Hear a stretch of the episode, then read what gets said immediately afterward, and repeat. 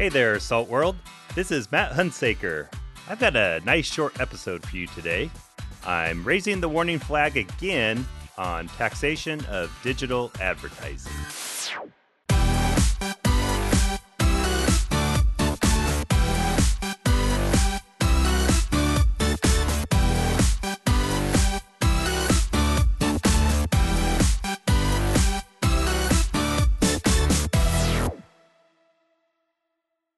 Fun fact about me I abhor paperwork.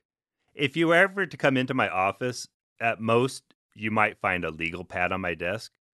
I've been paperless for about a decade now in my professional life, but not so much with my personal life. I can be a bit of a pack rat when it comes to holding on to documents for historical or sentimental purposes. I mean, I could tell you what is on my report card from kindergarten. Matt needs help learning to use zippers and tie shoes. I made a little progress since then. In addition to my report cards, I have also saved hard copies of every single tax return. I've been taking some time lately to organize my papers and scan them in so I can be paperless at home as well.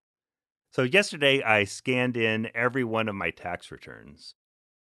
I'm very jealous of those early years where my tax returns were only four pages long. Not so much anymore.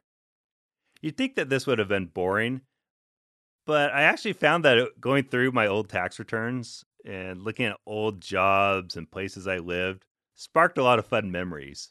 I completely forgot that as a teenager, I filed a Schedule C for my thriving janitorial business, and that I also got paid each summer to teach hockey lessons with my sister. So, next time you feel like bemoaning doing your taxes, just remember that you are probably also preserving some fun memories.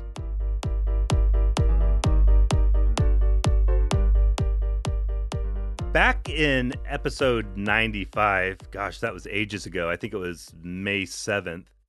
I did an episode with a few of my colleagues here at BakerHostetler discussing the digital advertising tax proposals that seemed to be poised to sweep the country. A big part of that show was not just talking about the specific proposals, but giving you some background on how digital advertising actually works and how tax policymakers just may not have done their homework. I mean, the tax laws as proposed simply don't address what is actually a very complicated industry. Luckily, all the measures from Maryland to DC to Nebraska and elsewhere failed to pass this year. But Maryland is back at it. Earlier this year, the Maryland legislature had overwhelmingly passed a tax that would have been the nation's very first tax on digital advertising. That was House Bill 732, if you're keeping track. Basically, it was a gross receipts tax with rates that fluctuated from 2.5% to 10% on revenue from digital advertising services in Maryland. I'm not going to rehash the specifics.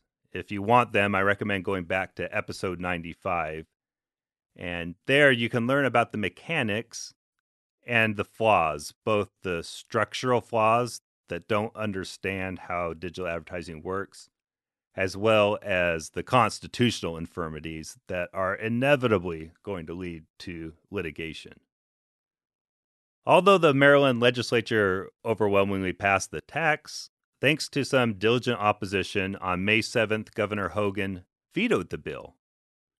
Some thought that might be the end of it, but it won't go away. You see, the bill was passed by at least a three fifths majority in both houses, meaning that they have a veto proof majority in both the House of Delegates and the Senate. They aren't going to override the veto this year. That would have required a special session.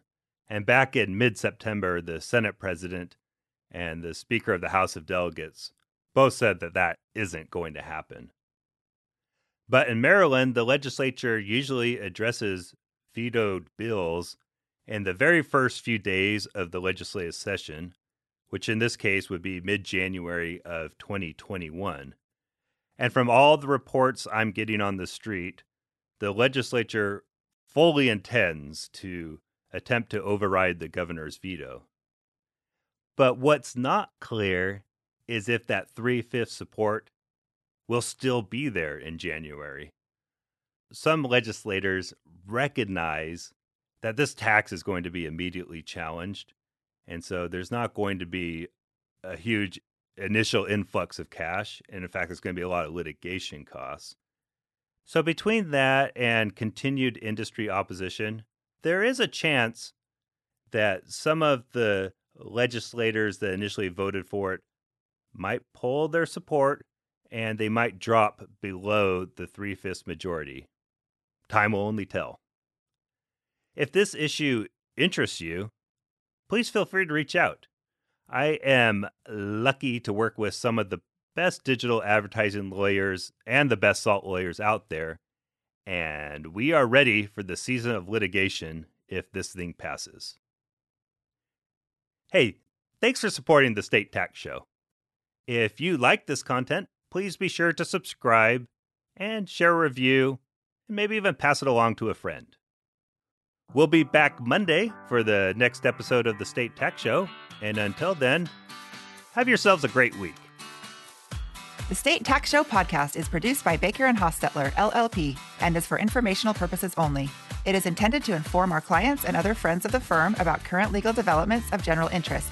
Issues discussed should not be construed as legal advice, and listeners should not act upon the information contained in this podcast without professional counsel. In some jurisdictions, this podcast may constitute attorney advertising. The hiring of a lawyer is an important decision that should not be based solely upon advertisements. Please visit bakerlaw.com for more information about our practices and experience.